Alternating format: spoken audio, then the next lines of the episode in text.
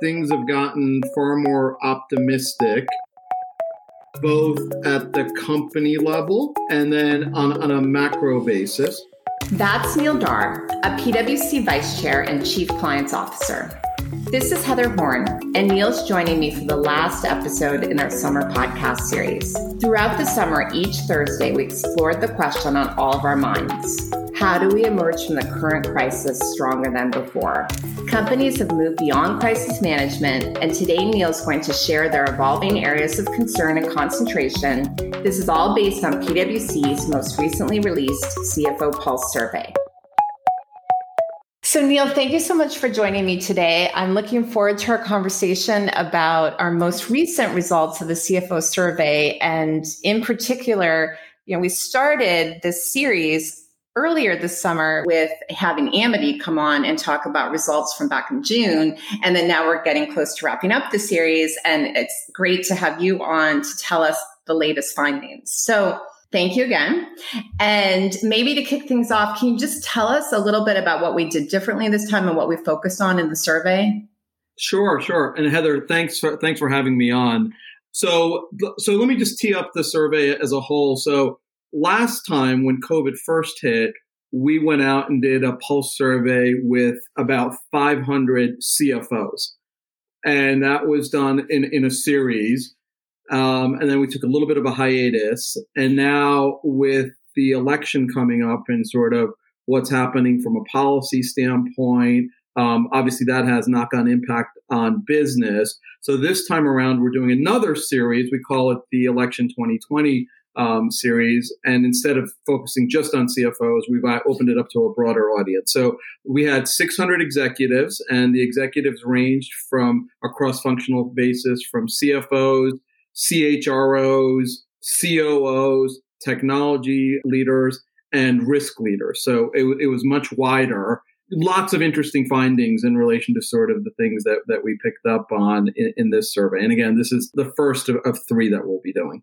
All right. So, what was your chief impression of the findings? What are kind of couple top themes that stuck out for you? Big picture, what I took away is things have gotten far more optimistic, both at the company level and then on, on a macro basis, again, on a relative basis, uh, and we'll hit some of that. And then there are certain topics, uh, Heather, that regardless of who comes out on top uh, in the election in November, where folks have specific sentiments. For instance, tax. One of the things that came out in our survey results were that the sentiment was whoever wins the election, there was a sentiment that taxes would rise. So things like that were, were interesting. But those are probably the two big things were optimism on a relative basis uh, and some interesting findings in relation to some functional areas.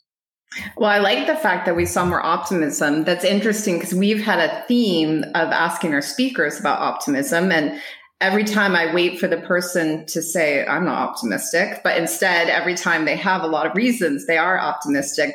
But it's great to hear that the survey participants are too. So, what are some key kind of findings there that we saw in terms of the survey results?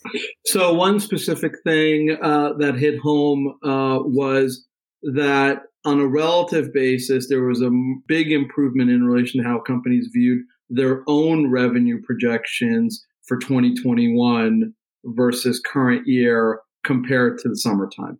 So far more companies were optimistic, more optimistic about their own revenue projections. Another interesting thing, Heather, uh, that that we picked up on was um, there seemed to be wide sentiment around needing stimulus uh, as a broader uh, economy, but far less um, push for needing um, stimulus for business specific. So for your business on a relative basis. So again, that was a bit of uh, a surprise for many of us as we were going through the survey results.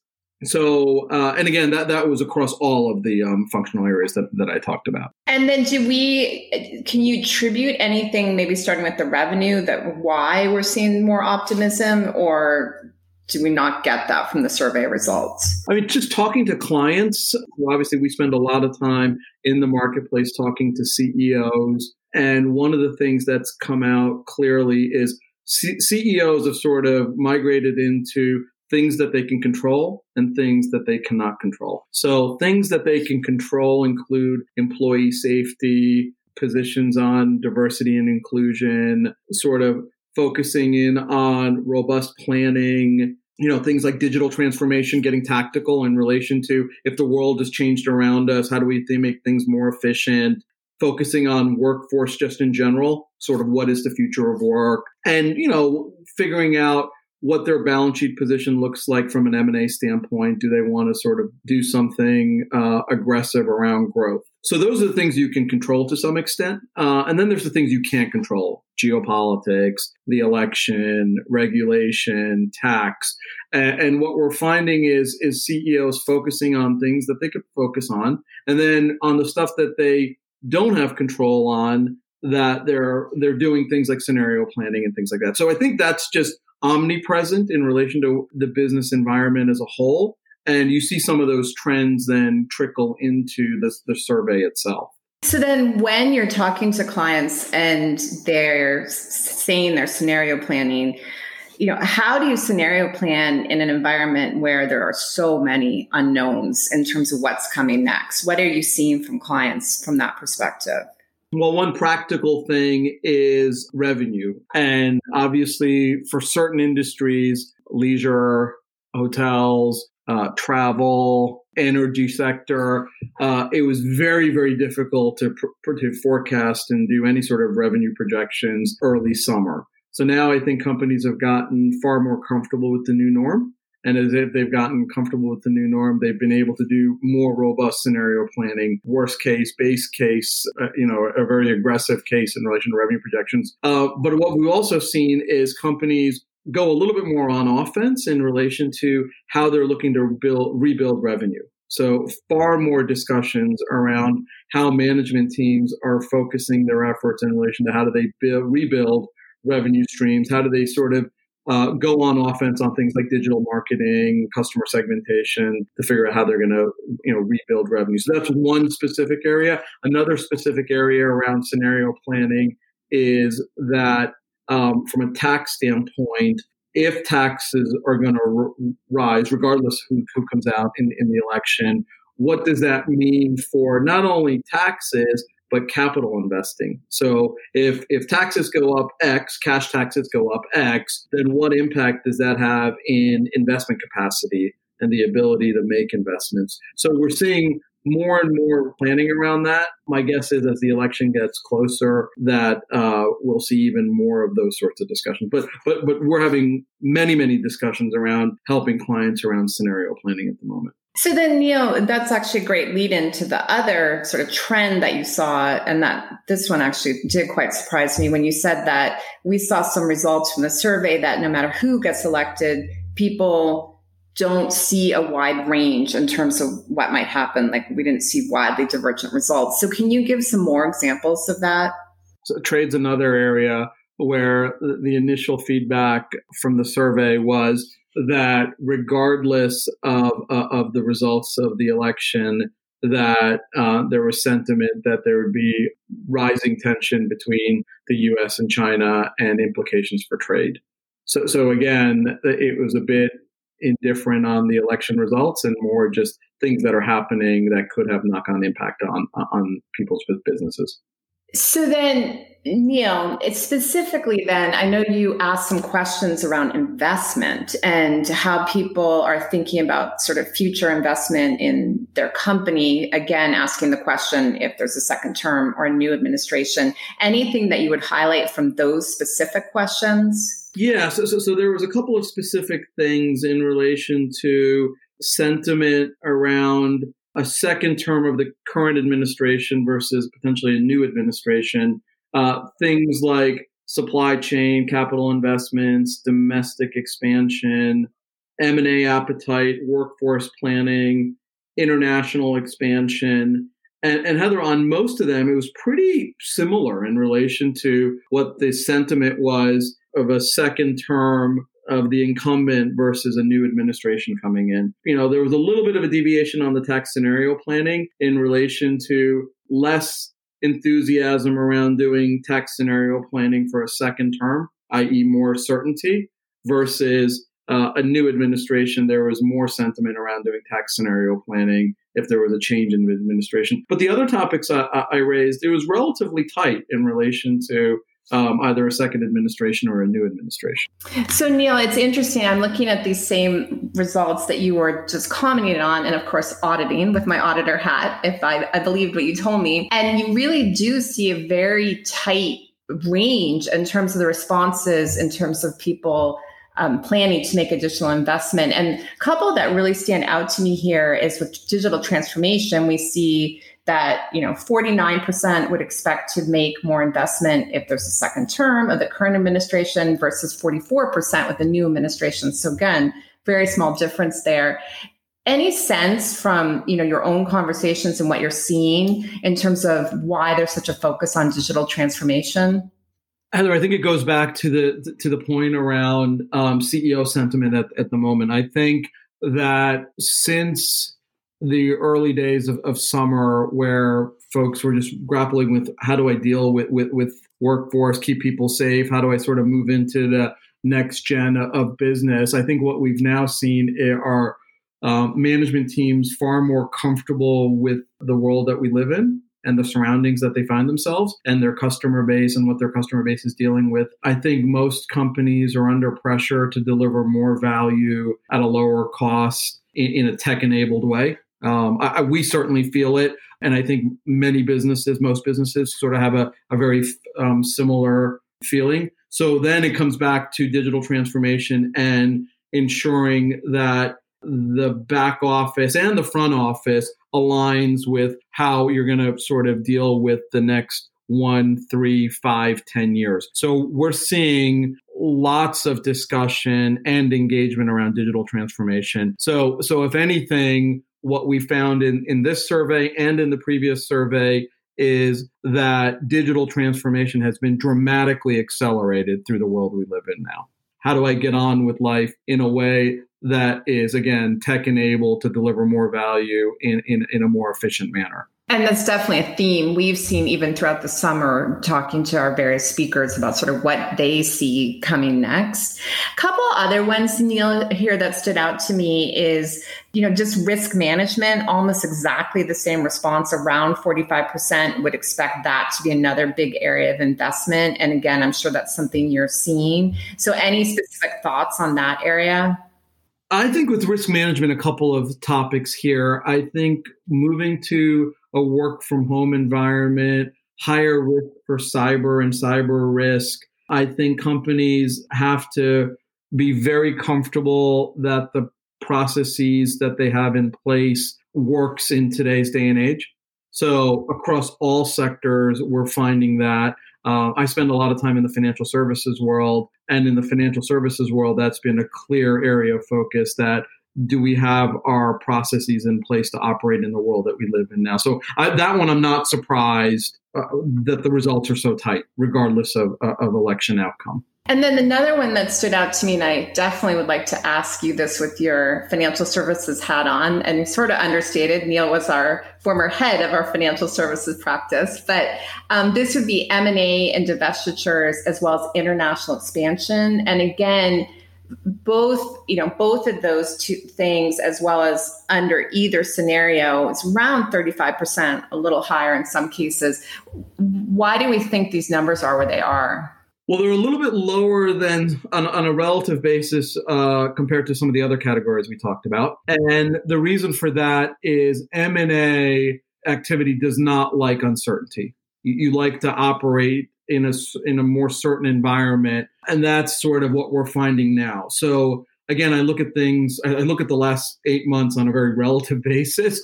So, so when uh, the crisis first hit us there was a lot of M&A activity around crisis, so distressed assets, putting money to work to, to, to look at um, distressed assets. And then what we saw was, for the most part, the M&A markets go on hiatus. Um, lots of looking, but no mm. real execution. And now what we're finding, uh, and I still spend a lot of time in the M&A world, is lots of green shoots in relation to transactions and, and transaction appetite.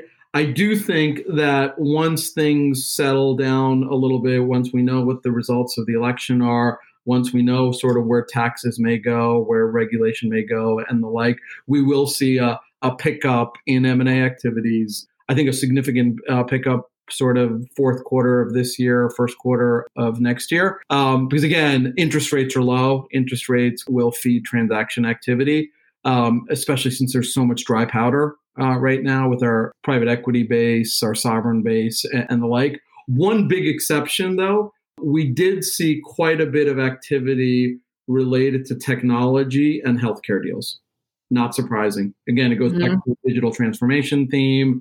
Um, and obviously, for, for, for obvious reasons, the healthcare sector has been feverishly active on a lot of fronts. So, so yeah, some interesting times. And again, I think we'll see the M and A activities ramp up dramatically. But, but for the most part, I think rest assured, large chunks of the M and A sector have been relatively quiet the last six months. It's interesting. I had John Potter on a couple weeks ago talking about deals, and he mentioned that if you kind of look back at prior recessions, people who did deals you know soon after the recession kind of didn't wait then those are the ones that you're seeing bigger returns on. So it almost seems like to your point maybe once some of this uncertainty is settled combined with the low interest rates maybe we will see a, a jump or at least he's saying maybe you should jump um, at least based on what's happened in the past. Uh, the the thing about getting a deal done right now it's very hard to predict cash flows it is so hard to predict. Going back to the revenue discussion we had earlier,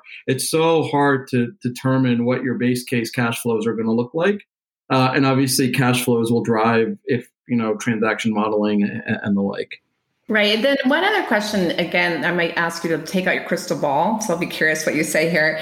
Is you, you mentioned the low interest rates. And so any sense for what you think could happen if we're going to see those continue low or, you know, if we're expecting a bump up anytime soon? I think we'll see low interest rates for the foreseeable future. I, I think there's very little doubt that interest rates will not remain low.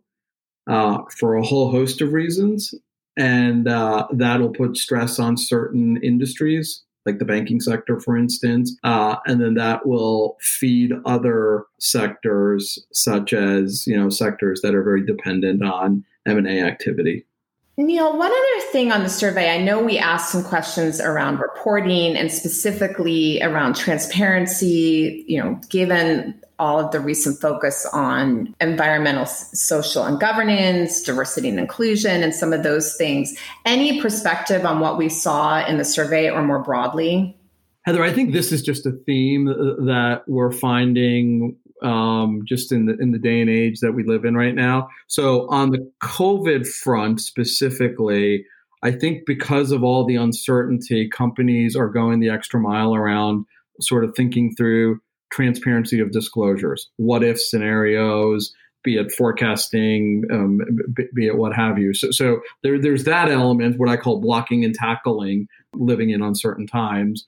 And then on the wider world around ESG and diversity and inclusion, what we're finding is far more pressure, um, for a lack of a better word, uh, around companies to sort of put a position out in relation to sort of what they're doing around ESG or, or, or what their stati- specific statistics look like for DNI. And what we're finding is some of that pressure comes from peer analysis, just the market in general. Places like Europe are further ahead th- than us, so I think that's driving activity. So, so I think you'll continue to see that. At least the discussions I'm having with with management teams. Again, I spend a lot of time in the private equity world. And I know even that sector is spending a lot of time because they're getting a lot of questions from their investors, from their LPs in relation to things like ESG, uh, diversity inclusion.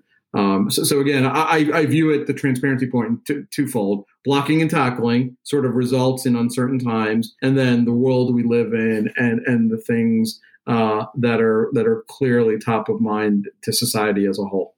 It's interesting. On our last webcast, I had um, one of our directors talking about some of the outreach we do with analysts and then analysis of financial statements. And we saw a huge jump in those disclosures from, say, you know, a year ago to now in terms of companies making those disclosures. And I mean, I guess that fits in too with PwC and the fact we've put out our own report, you know, in the interest of transparency. So uh, very good. All right. Well, then, Neil, maybe before we wrap things up today, question I always like to ask is when you're meeting with clients and out, you know, and about what other things are top of mind as you're speaking to executives? Maybe one or two key questions that we haven't covered here. Uh, lots of discussion uh, across the country in relation to reopenings. Um, a lot of folks asking me what we're doing as a firm, uh, sort of sharing like you know what they're thinking about. Um, certain parts of the country are in different stages uh, in relation to reopening. So so that's front front and center along with employee safety. Two is um, looking forward to 2021. We've been saying this right from the beginning, but but I think it's really taking hold now. Is like 2020 in certain respects is, is a bit of a lost year. So, so lots of thinking now in relation to sort of you know three and five year projections, sort of building in what things are going to look like from a 2021 standpoint. Uh, and then the macro point that, that we talked about earlier is on some of the things that you can control. What's your plan? and then for the things that you cannot control. So one of the discussions I had uh, this morning is uh, with a financial services uh, entity is regulation and sort of what changes may be down the pike for regulation uh, if if there is a change in administration and if there is a change in Congress. Then what is the knock-on impact on regulation? Clearly, taxes. Um, so, so again, as we live through uncertain times, those are the things that are top of mind. Definitely a lot to think about. And I know, Neil, so we're recording on September 28th, and you're in the midst of another survey right now. So, uh, like an update. So, what's the timeline of that one, just so our listeners can look out for that? So we have we have our second of, of this uh, series running right now. So which will close later this week, and then we'll have results next week. So it'll be interesting to see what the trend line is between the first and the second survey in relation to different things. And we'll we'll explore some new areas as well. So we'll keep that a, a bit of a surprise um, until the next survey. But I think we'll have some interesting trends coming out as well. Then the last survey will come out in November after the election. That's right cannot wait to see the, the trends on this. So then, Neil, I want to go full circle to where we started, which is you said that one of the things that struck you in the survey results is this overall sense of optimism. Yep. I do always like to close out these podcasts by asking my guests, it's that for you personally, what makes you optimistic as you look into the future? So, look, Heather, I think we've been through a lot as a country, as a society, as, as a business community uh, and I always sort of like to think of things, you know, glass half full. Um, I do think that we will start seeing an uptick in relation to investments, uh, M&A activity. You know, we're already seeing so, some positive green shoots in relation to, again, company specific revenue rebuilding and, and the like. Uh, I think the survey makes it clear that regardless who comes out in the in, in, the election, we'll see continued investment in areas like digital transformation, risk management, along with you know workforce planning, tax planning, and the like. So again, those are just movements around just broader business as we sort of get back to um, you know hopefully normalcy soon. Yes, it's definitely been a test of all of our resiliency. And it'll be interesting to see what normal looks like once we're kind of on the other side of this. But that's right. But anyway, Neil, definitely appreciate your insight and look forward to hearing what's going to come out of these next couple surveys. So thank you very much. Thanks, Heather. Thank you to Neil, and thank you for tuning in. Join me back here every Tuesday and Thursday for new podcast episodes. In next Tuesday's podcast, we're going to talk about the OECD with a specific focus on their projects related to taxes. And good news for fans of the What's Next podcast series. Season 2 is rolling out next Thursday, October 8th.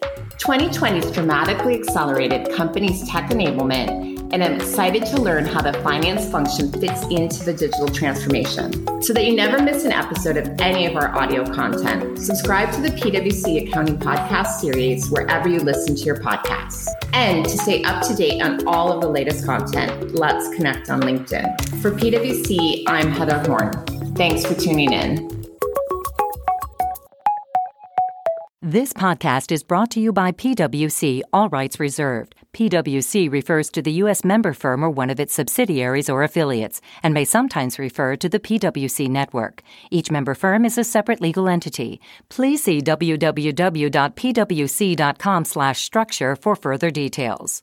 This podcast is for general information purposes only and should not be used as a substitute for consultation with professional advisors.